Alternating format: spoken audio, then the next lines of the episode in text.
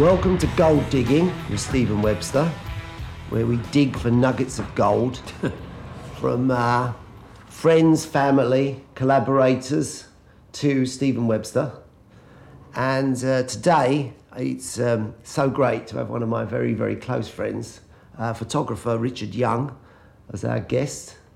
So we're going to dig from dig around your gold nuggets. around my nuggets anytime you like, love. So good morning, Richard. Oh, good morning, Stephen.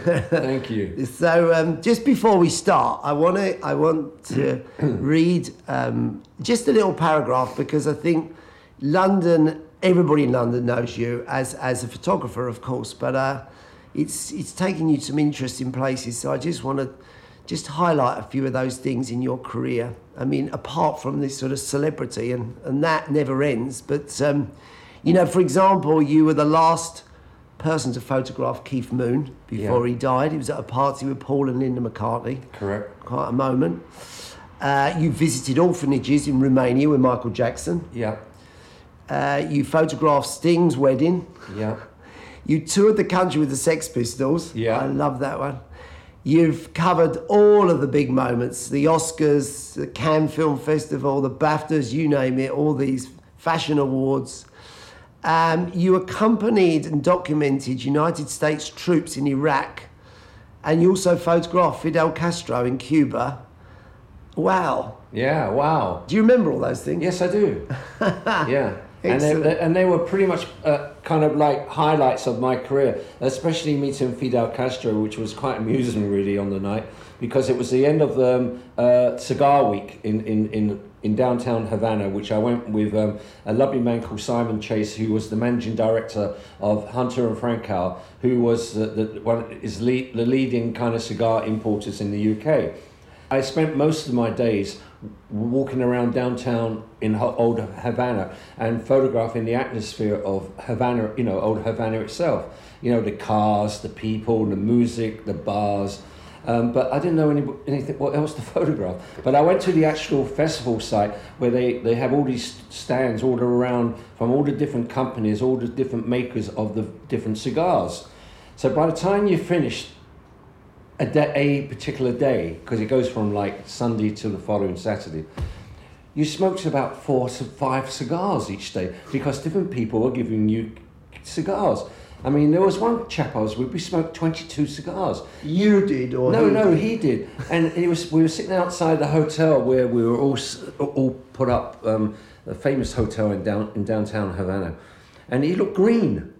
His whole his whole his whole complexion was green because he's been sm- smoking so many cigars. Was he inhaling? Pardon? Was he inhaling? Uh, he, he, he couldn't even walk. he said, I smoked too many cigars. Keep me company because I think I'm going to throw up or something. I said, you smoked 22 of them in one day. I mean, yeah, you, yeah, you are because you've been tasting all the other all the cigars around all the different stands. Anyway, the week finished by having having this big gala dinner on a Saturday night in the muse- in the art museum in downtown, and um, and I was there with the on the English contingency table, and next table to me was completely um, empty. There was 500 people um, in this in this gallery having dinner, and we're into our kind of uh, main course. And I said, I turned around to Simon Chase. I said, "Well, "Whose table is this?" He said, "Oh, that's Fidel Castro's table. Um, he might turn up, and then he might not. You know, it depends on. And if he does, he might get up and talk for five minutes or five hours. So you've got to be a bit careful about what happens here. He said, but whatever you do, don't approach him or try and make conversation. First of all, he doesn't speak English, right? It's like putting a red rag to a ball. so anyway, during the course of the main course, there's all this commotion by the. I could hear downstairs by the main door, and of course, Fidel Castro has arrived with his art posse of minders and people, and he comes upstairs and he sits at the table, and um, and suddenly there's all these people, you know, going over to the table, taking pictures with their little happy snap cameras and things. And I thought, well, I better get a piece of this action. So I get up with my Nikons, go over and go to the, and the bodyguard says, no, no, no, go and sit down. Anyway, this went on for about five or six times that I would get up and go over it and photograph him. At, in the end, the, his mind just said, "Do me a favor, just get on with it. You know, just do it." And I've got this great picture of Fidel Castro sitting at the table, looking very kind of stone and not not very um, didn't have a great sense of humor. But and he puts puts a tablecloth over you know the, the, the napkin over his head. So, I, so I can't see his face now, right? And I thought that made a great picture, right? We haven't never used that picture actually. You've But never it- used it. no, we haven't used it. We will do. We've got so much in the. Yeah. We got so much, you know, backstage, so to speak, of pictures that we've never used. Um, but one day that will be the one of the pictures in the book, you know, first time seen or Yeah. whatever, something like that. Anyway, the dinner finishes and he gets up from the table and I'm still photographing him and he's wearing his green fatigues. Um, and, and, and back in the late 60s, Yves Saint Laurent made these khaki suits for men. You know, safari kind of jacket thing, right, and trousers and whatever. So me being cheeky as I am, I went up to him and went and touched it. I said, oh, oh Yves Saint Laurent. And he's looking at me going, "Whoa!" so-" and I thought, I thought, I thought, you better back off because otherwise you might not be getting on the plane tomorrow night. I went, okay, never mind. Anyway, because I thought it was an Yves Saint Laurent suit, but it wasn't. It was, you know, whatever it was. But it was looked very It's a similar. revolutionary suit. Yeah, that's the what it revolutionary suit, and I'm Yeah. touching it, going, mm, Yves Saint Laurent.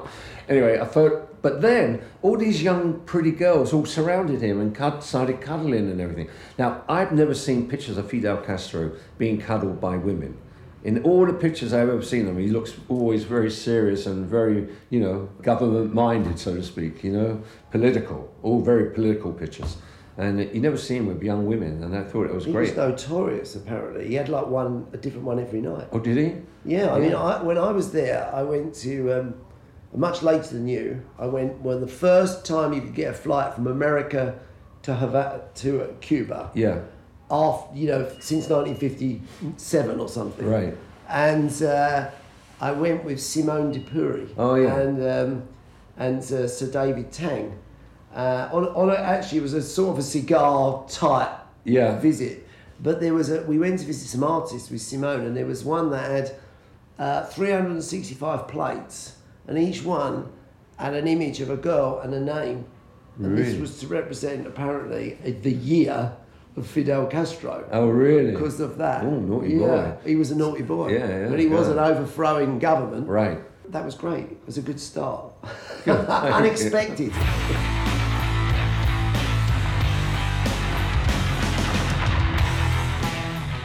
We'll never know when we met because that would be ridiculous. I can't remember. No, but but I do remember when I when I opened my store in uh, in LA, and um, part of the store was the top floor was called the No Regrets Lounge, Yeah. and it was always about work by by artists or you know of all different sorts, photographers, artists, chefs that I could bring to my space and um, things that I enjoy rather than things I make. And, and I think the second show, the uh, we had the opening show, which was a mixed art show, and the first solo show we had was with you. Yeah. And the, the reason was was Elizabeth Taylor. Yeah. Because she she was this.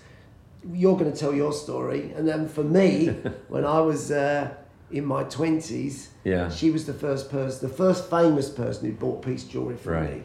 And um, Well, I owe a lot of my career to Elizabeth Taylor yeah, um, on many on, on many different levels. First of all, gate crashing her uh, Richard Burton's 50th birthday party at the Dorchester, right? I've only been a photographer or trying to be a photographer um, about a year. And it was When was this? It was a cold, windy, horrible November night, 1974. I'm still working a nine to five job in the bookshop, which is just down the street on Regent Street. And I was still doing my nine to five number. And the phone goes at five o'clock in the store, m- about maybe twice a week from the Evening Standard picture desk when they're doing their night diary, giving me instructions of what to do. And they said, Would I go to the Dorchester? You're not going to see anything, you're not going to get take any pictures, but Liz Taylor is throwing a big birthday party for Richard Burton. Do us a favor, we'll give you 30 quid. Go down there, have a look, and um, you know, let us know what, what you know what you see. For some odd reason, I had a suit on that day. Very, very rare that I wore a suit that period of my life, right? But I had this nice corduroy suit and I thought, I'll wear it. I think it was dark green. And I went there and I'm standing in the lobby with these four or five other photographers, which in those days, no freelancers, they're all, they were all staff photographers. Mm. And they're all standing there and Marjorie, Marjorie Lee, who was the press officer for the Dorchester, came out and shooed everybody away and said, you're not going to see anything gentlemen, would you mind all leaving? Well, she had this young assistant with her, and she wandered off through some glass doors. And me being, again, in my cheeky self, I followed her. So I went through these glass doors and I followed her through a couple of empty ballrooms. And there was a couple of Did Italian. she know you were following her? No, she didn't know I was following her. She was Across an quite- empty quite- ballroom? Yeah. Wow. No, they didn't. She didn't know. She didn't even turn around. Thank God she didn't. And and, and I'm in this one particular area, and there was these two Italian waiters sitting to my right, and I had my camera down here. My hair was down here, right? Beard down here. I looked like Jerry Garcia, right, from the Grateful Dead, and um, and this waiter said to me, "Are you in the band?"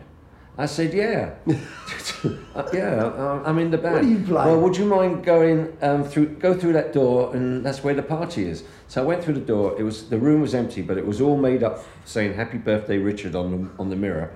Uh, I thought it didn't refer to me because it said that 50 years old, and I was only 24, or 25 at the time, and um, and uh, and um, the only person in the room was this guy called Peter, standing by his two decks and um, do, doing the DJing, right? Now, there's no one else in the room, so I went up to him, put my camera on the floor next to him, and I said to him, Don't split on me. Um, I gate crash, I'm from the Evening Standard. He said, No, that's all right. This is, well, this is how it works. He put the record on here and put the needle over, and, and here's all the records. I'm going off to have a drink, so enjoy yourself. So now I'm the assistant DJ.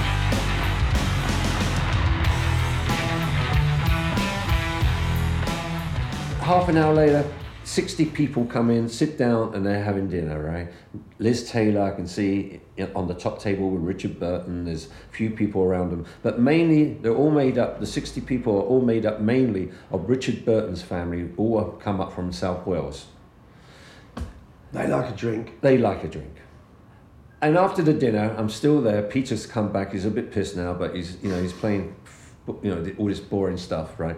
You know, which they obviously they re- requested. You know, Sammy Davis, Frank Frank Sinatra, Dean Martin music, and all, all these ballads. You know, suddenly the dinner's finished and the, the waiters are bringing in this big trolley which has got this big 50, 50 candles on. And liz taylor gets up from the table with richard burton. They come to the center of the floor. Mm, mm, mm, they're kissing each other passionately.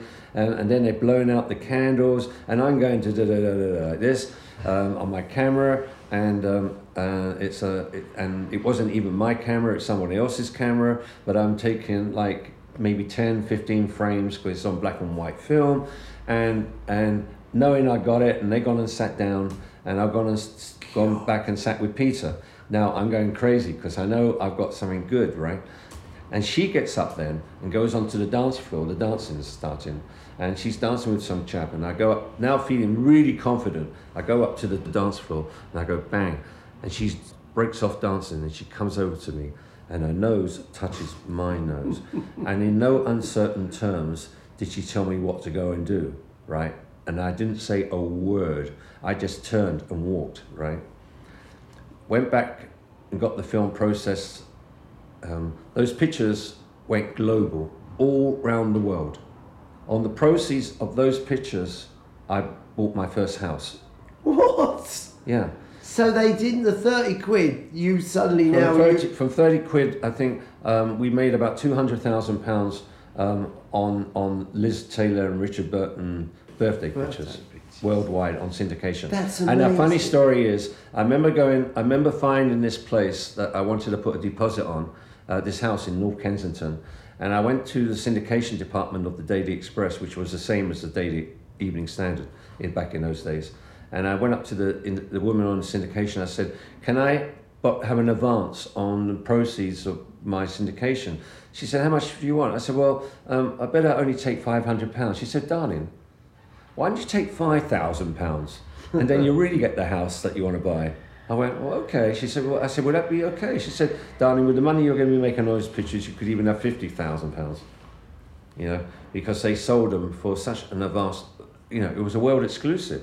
There was no other photographer in there, and these were world exclusive pictures that the whole world wanted because Richard Burton and Liz Taylor just got remarried again. They came back from Africa and they were staying at the Dorchester. The whole world wanted pictures, and I got the, the world exclusive. The conclusion of that was that she then calls up. About three weeks later, I get a phone call from the Dorchester from this woman called Marjorie Lee, who, Lee, who's head of marketing and The woman you followed through the yeah. ballroom. Well, no, I. Sh- it was her assistant. I followed, and um, and and she and she was giving me a real telling off on the phone. Right. I mean, oh, I, oh God, what she was saying to me was unreal.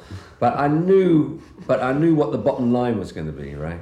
Which of course it was. Um, Mr. Young, after upsetting everybody and causing such mayhem and blah blah blah blah blah blah blah, blah, blah can we have a set of pictures, please? I said, no problem whatsoever. And the next day I went out and got 10 pictures made up, nice big 20 by 16, whatever, um, black and white prints, put them in a box, put some ribbon on it, took it over to Dorchester and gave it to them because they were shipping it, shipping the box over to Los Angeles. About 18 months later, was the next time I was going to see Liz Taylor.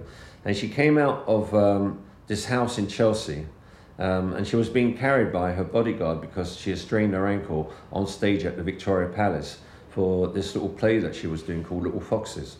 And, um, and she get into and she comes out and she get, walks past me. I'm the only photographer outside this place on Cheyne Gardens. And I'm going fa- snapping her. And she says to me, Mr. Young, you are very, very cheeky, but thank you very much for sending me the pictures. She said, Where are you going? I said, Well, um, no, I'm going home. Do you want to come with us? Well, where are you going? We're going to the Chelsea Flower Show. So she gets into the front seat, and the bodyguard puts the wheelchair in the back in the boot, and I'm on the back seat. So we go off to the Chelsea Flower Show, and when we get there, he puts her in the wheelchair, and, she's just sitting there, right, in the wheelchair, and he's got to go and park the car. And she looks at me and she said, Well, don't just sit there, darling. Push me in. So now I'm wheeling Elizabeth Taylor into the Chelsea Flower Show. I mean, insane. And then I would see her many years after that at parties and things. She would always invite me. But the best moment came in year 2000 at the Dorchester Hotel. Back to the Dorchester. Back to the Dorchester. I took I took her out onto the what's it called um, the terrace and photographed her uh, on her own and with her family. After she becomes a dame by the Queen, and this time I Uh, was in the front door this time. this right in the front door and out the front door.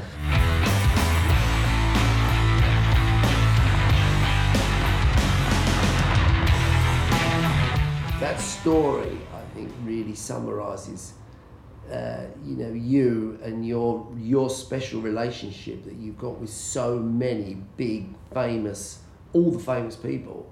They have your trust, they, you know, don't they? They trust Yeah. you. Because I, I remember you telling me, you know, it's like you start that way, you know, you're a scoundrel, and the next thing is you're you're invited to join. Yeah. And you turn it on its head, and uh, it's, it's quite funny how, how that can happen.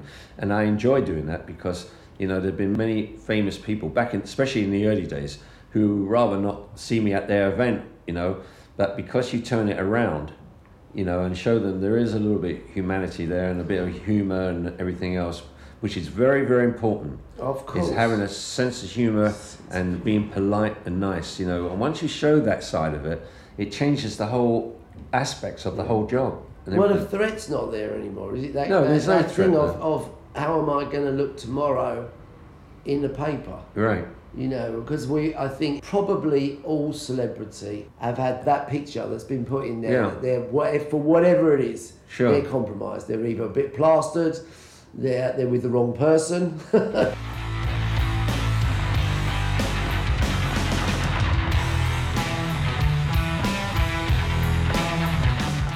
Before the photography, music was your real passion, wasn't it? Yeah, it still you, is. You were, yeah. Music you is my big passion. I should have been in the guy. music business. Uh, Eddie Kramer, who was um, Jimi Hendrix producer, was a customer of mine when I was still in the menswear business. You know, in Old Compton Street, working in this lovely little boutique called um, Sportique, which was owned by this lovely man called John Michael Ingram. and I worked there for about six years in various branches. But the best one was in Sportique in Old Compton Street. And I remember um, I'd just been expelled from school, age 14. And Can you tell us what for? what? Why were you expelled? Well, because me and my mate Mark, that famous Mark. the famous Mark, Yeah. we're talking about Mark Feld. Mark Feld then changed his name to Marc Bolan T Rex. um, Mark and I kept on playing truant every Friday because Mark used to say we can't go and play games because the school was in Stoke Newington and the games field was down in Dagenham. So it was like an hour and a half coach ride there, and you know, there and then another hour and a half back down in Dagenham. And you know, he said, I can't go and play football with these haddocks. All right. He called people a haddock. Yeah, he I've never called, he called that. all the kids haddocks, right? And um, so Mark and I, every Friday afternoon, we used to get on the 73 bus from Stoke Newington because his mum and my dad both had stalls in Berwick Street Market. His mum was selling fruit and veg, and my dad was selling ladies' stockings. Now, my dad's stall was London Palladium. He felt like he was on stage at the London Palladium every, every Friday lunchtime because all the girls would come out the offices with their wage packets and want to buy a nice pair of stockings to show off to their boyfriends on Friday night or Saturday night, right? So here, standing in front of his store, doing his big, big spiel, right? Uh, saying, look, darling, look, look, look, at those lovely scenes. Wait till your hot boyfriend gets those off you. You know what I mean? So, you know, he, he was he was amazing. He was so funny and a great sense of humour. And I used to stand behind his store to make sure no one was nicking his, you know, my dad's stockings. You know what I mean? And uh, and he used to turn to me, "Don't worry, darling, it's all going to be yours one day." I said, "No, fucking way." Is that what Marc Bolan's mum said to him? well, maybe. They probably did all right, didn't they? They probably Yeah, made we're talking about 61, Yeah, 62. we- He was doing very, very well. But, um, you know, but, you know, we lived in a, a two up, two down kind of flat in Stoke Newington, right? Um, which was very not to my liking. Did you have a car? whatsoever. No, No, okay. no. And, um, you know, it was, you know, even then I knew there was a much better life out there, even at the age of 14, 15. You know what I mean? I just knew it. And um, when I got expelled, my mum got me a job working for this lovely man called John Michael Ingram. I worked in this boutique called Sportique in Old Compton Street. And she lied to them saying I was 15 and a half when I was only 14. My duties in the store were not to serve, serve people, help people, but don't take the money, if you know what I mean. You know, but, but just be... Well, you've just, been expelled. You're already a bad character. yeah, I've already got a bad character, the but they didn't. But they didn't know that, right? But they thought I just left. Um, but anyway, Bobby Harris, who was the manager of um, Sporty, lovely little gay guy from the East End. I loved him dearly because he taught me everything about the street, about life in Soho. He said, "Look, there's a theatre. Marlene Dietrich is playing there. Round down the road is a Royal Opera House. Art galleries of down here. You know, he taught me, showed, me everything. You know, and it was a real eye opener of culture that school would never going to teach you at that stage of your life. Upstairs, the boutique was a tailor called Dougie Millings, and that's he made all the Beatles suits, and anybody else that came out of Liverpool at that time. So one day, I've only been working in Sportique maybe three or four weeks, and I'm tidying up the shirts and making sure everything's nice and tidy up on the. And I got these two guys behind me going, "Oh, we want a black roll-neck sweater." And I turn around and it's George Harrison and John Lennon, right? Because they're holding their Beatles suits up, right? Which have got the velvet collars on, the round collars, right? That they've just picked up from Dougie Millings, right? And I, and I, had, and I showed them the, the black botany wool polo necks, right? You know, Oh, size medium. Um, you know, they tried them on and they fit nicely and everything. Bobby, can you come take some money? it's only the Beatles, love. So were they already mega? oh, yeah. Yeah. yeah. they were really, Yeah. you know, 63, 64. Yeah. And another week, you know, various people come in. And then these five guys came in. One of them's got very skinny, very big bushy hair, and it was Bob Dylan. And he came in with, you know, with the guys from the band. Yeah. And uh, I sold one of the, one of the guys um, a, a orange and white Matelot T-shirt, right?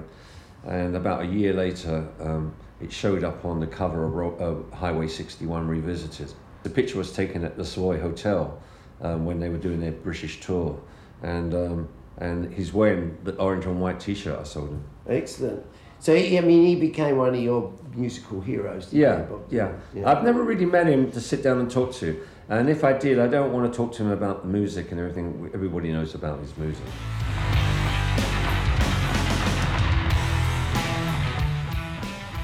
Well, look, keeping on the musical theme, I remember you telling me about when you met Stevie Wonder. And you went to New Yeah. York. How old were you? A teenager? Uh, I was when I went to New York, I was 21. right. And you went and worked in a I- I- famous I- studio. Well, I was working in the studio in Electric Lady Studios, and it was a Sunday morning, and I got a phone call in the apartment where I was living, which was Jimi Hendrix's apartment, a duplex on West 13th Street. And I was sharing it with this, the girl secretary, Joyce, her name was, from the studio. And um, her boyfriend was a, a New York City police detective, and they were great fun. I enjoyed living with them. The phone goes, and Joyce says to me, "Oh, uh, Stevie Wonder's people.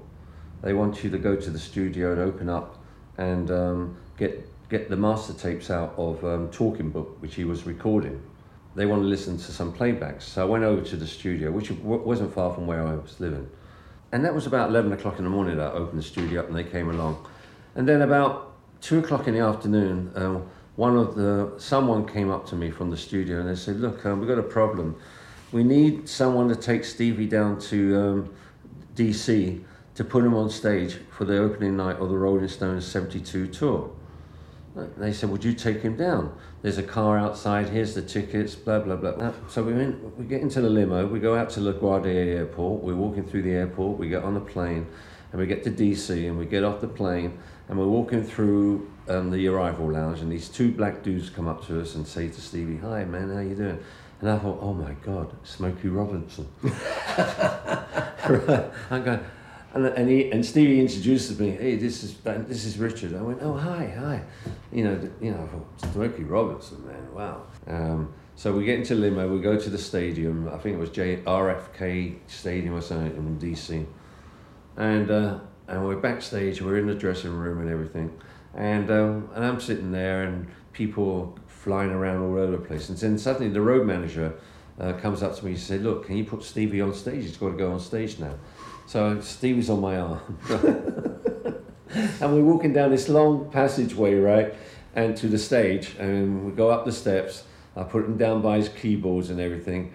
And I said, You okay? He said, Yeah, I'm fine. And then he looks up at me, right? And he says to me, He said, You will come back and get me, won't you? I said, I'll be there, Stevie, don't worry. You know, like, like I'm going to leave you there, you know what I mean? So I, sat, I stood by the side of the stage and uh, listened to the whole set and everything. Then I went back and got him, and because he by that time he's standing up, kind of doing his encore and everything. And I said, "Come on, let's go." He said, "Oh, thank you." So he's on my arm, and, and I'm leading him off the stage, down the steps, back to the dressing room, and and then he turned to me, and said, "Look, um, um, I want to go back to New York." I said, "Okay, cool." And I think it was all, it was a, a late flight we got on, and we got we got to New York City and there was a car waiting for us at, this, at the airport and I dropped him off at one, one Fifth Avenue, the hotel, there was a hotel there. I think it's still there. And then I walked back to 13th One Street. Fifth Avenue. Yeah. Oh, Yeah, right by 8th Street it was. Yeah, yeah. And uh, I walked back to my, and I'm going like this, I'm going, oh my God, did that really happen? Richard's pinching himself. Yeah, Richard's pinching himself to, to illustrate that I was trying to figure out, did that really happen on that Yeah. day? Yeah. It was quite incredible. That's great. I love that story. I mean, you know, this could go on for this could be as long as Fidel Castro's speeches. Yes. just talked about all of those things, but we can't not mention Freddie Mercury. Right. Not not just because you photographed him. You were his photographer for like eleven years or something 11 like years, that. yeah. Uh, I first met Freddie New Year's Eve 1978 at Maunkberry's nightclub in um, Jermyn Street. And, and from that night onwards, I became his photographer for about, yeah, 11 years, up to the time that he passed away. We went all over Europe together, but we did go to South America, to Rio for the Rio Rock Festival. and Uh, that was a crowd of like a million people. or Well, something, I imagine, it was like a lot of people there, and um, and I remember Freddie always saying to me, "Whatever you do, don't photograph me from the front of stage. Always be on the stage, right? Because what he wanted to do was where, wherever he was positioned, he just wanted me to do wide shots Oh, of yeah. him, and then you can see 100,000, 200,000 people. And there was many, at many of the concerts that we did, um, uh, I always instructed the lighting guys to put the lights up so I can actually see the crowds. And, and he loved that. Well, they're great pictures. Yeah, I- he loved that. So that sort of skinny white jeans, Yes. wife beater vest, yes, or, or he'd have something really extravagant. But it was very into Adidas, you know, the Adidas shoes Yeah. and, and the white trousers Yeah. with the with the stripes going down the side and everything, which people are still wearing today. Yeah. You know, and um, but Freddie was so generous and so beautiful, and, and, and I miss him terribly. What was nice was whenever I travelled with him, never let me sit in my hotel room on my own. It, I always got a call saying, "We're all going for dinner. Come on." They treated me like one of the band. Yeah.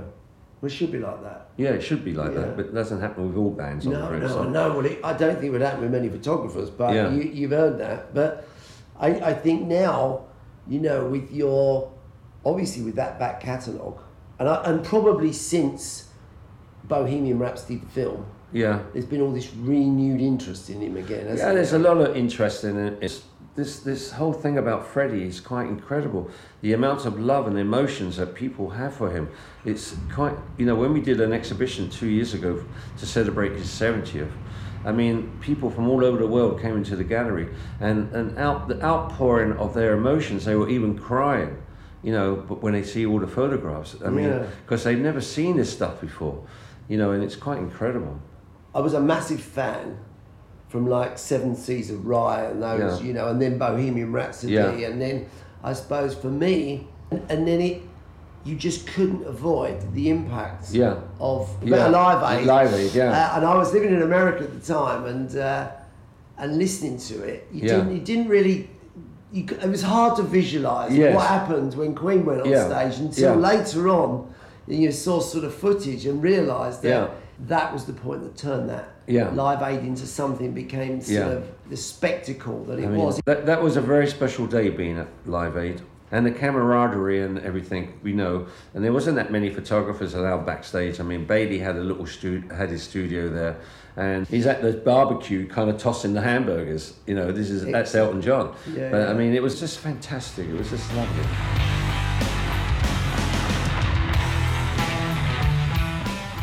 So, like talking about those nightclubs, you reeled off a few, and uh, and uh, on your way in just now, you were saying you were tired because you went to the uh, I went to- Tramp party last night. Yeah, 50th anniversary party 50th anniversary. Well, you, you weren't there on the first night, were you? N- No, no, no. I didn't even know what a nightclub was uh, 50 years ago. Uh, what was that? 1969, I think it was. Yeah.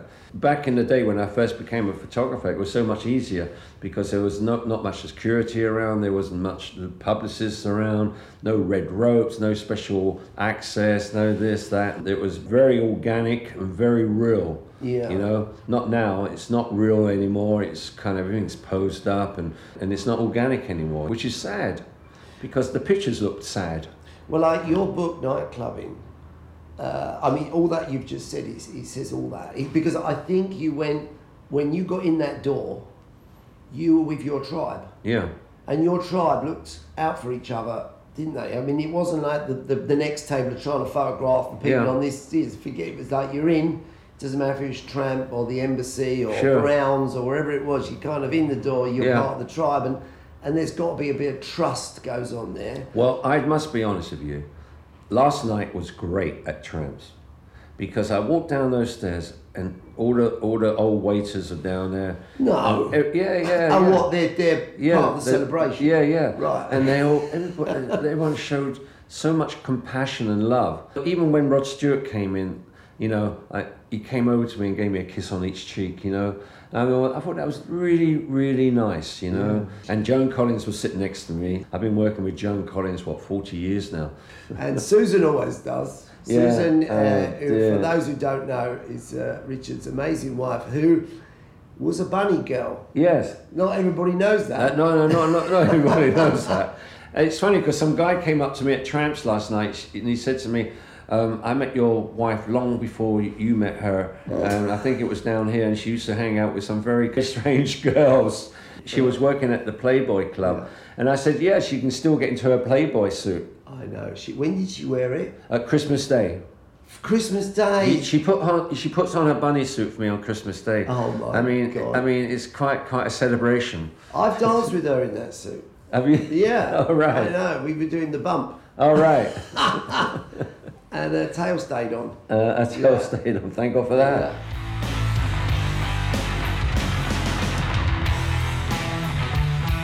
So let's talk about another passion of yours, motorbikes. Oh yeah. The American road, Yeah, the American road trips. You've been on Yeah. one of my road trips. I went on your road trips. I remember. Yeah. I remember you, you. I got thrown out the car in Montreal Oh, please. outside the convention centre for tattoos. Did you come in there with me? No, I was fuming at you. I didn't kick you out. I didn't want you to go. I don't know if you remember, but we were we entered Montreal at night and we got caught in traffic. Yeah, and we- and the car broke down my on the freeway. 1959 Thunderbird decided to to just dispose of all its bodily fluid. Yes. I- and we pushed the car off the Yeah, road. but we onto a side it- road. We filled up. When it all cooled down, we we had a six pack in the back Yeah. like American beer. Yeah, and you we topped up the radiator With the beer. With beer. That car could have been done for drunken driving. Yeah, absolutely. No, but I remember we went. You and I went to New York before. I mean that that weekend. I'm pointing to a picture that you took the night in New York before of Tracey Emin, Yeah. John Waters. Oh yeah. Dylan Jones and myself. Right. That was before we hit the road. Oh yeah. I remember that night. And I remember sitting next to John Waters. It was Yeah. fantastic because he's Yeah. like a hero, another I, hero. I met John Waters in 1971 when I went to the premiere of his film called uh, Pink Flamingos. Big flamingos. in, in, in, in, in New York City, and um, with um, with the wonderful Divine. And I remember going to the, to the premiere and everything. It was on uh, Eighth Avenue or somewhere, some little cinema. And there was a party afterwards in, on West 22nd or 23rd Street, and Andy Warhol was there. It was my first time I ever met Andy Warhol, and it was 1971. And I was Wow. living in New York at the time. Wow. The It would be Warhol- just that- the that Warhol scene. But you know, it's funny because all those guys like Bowie and yeah, they all hung out, didn't they? Yeah, the yeah. Ramones, they'd all obviously Lou Reed, he was part of the Factory. The but it was later that when I met War, when, when I was working for Ritz magazine, which I started working with Bailey on Ritz magazine from 76 to 83. It was about 1978, 79 that uh, Bailey sent me to New York to spend a week at Interview magazine. And um, so I, I was hanging out that whole week with Warhol, photographing them every single day in, in the factory, right? And um, at night we used to go to Max's Kansas City, and, and there was this room at the back, the back room, and that's when I, I met the Ramones and all these kind of people. You are the, the gift that keeps giving. But Right. you've given a lot to gold digging. Right, And uh, I want to thank you, Richard. my pleasure. Thank you.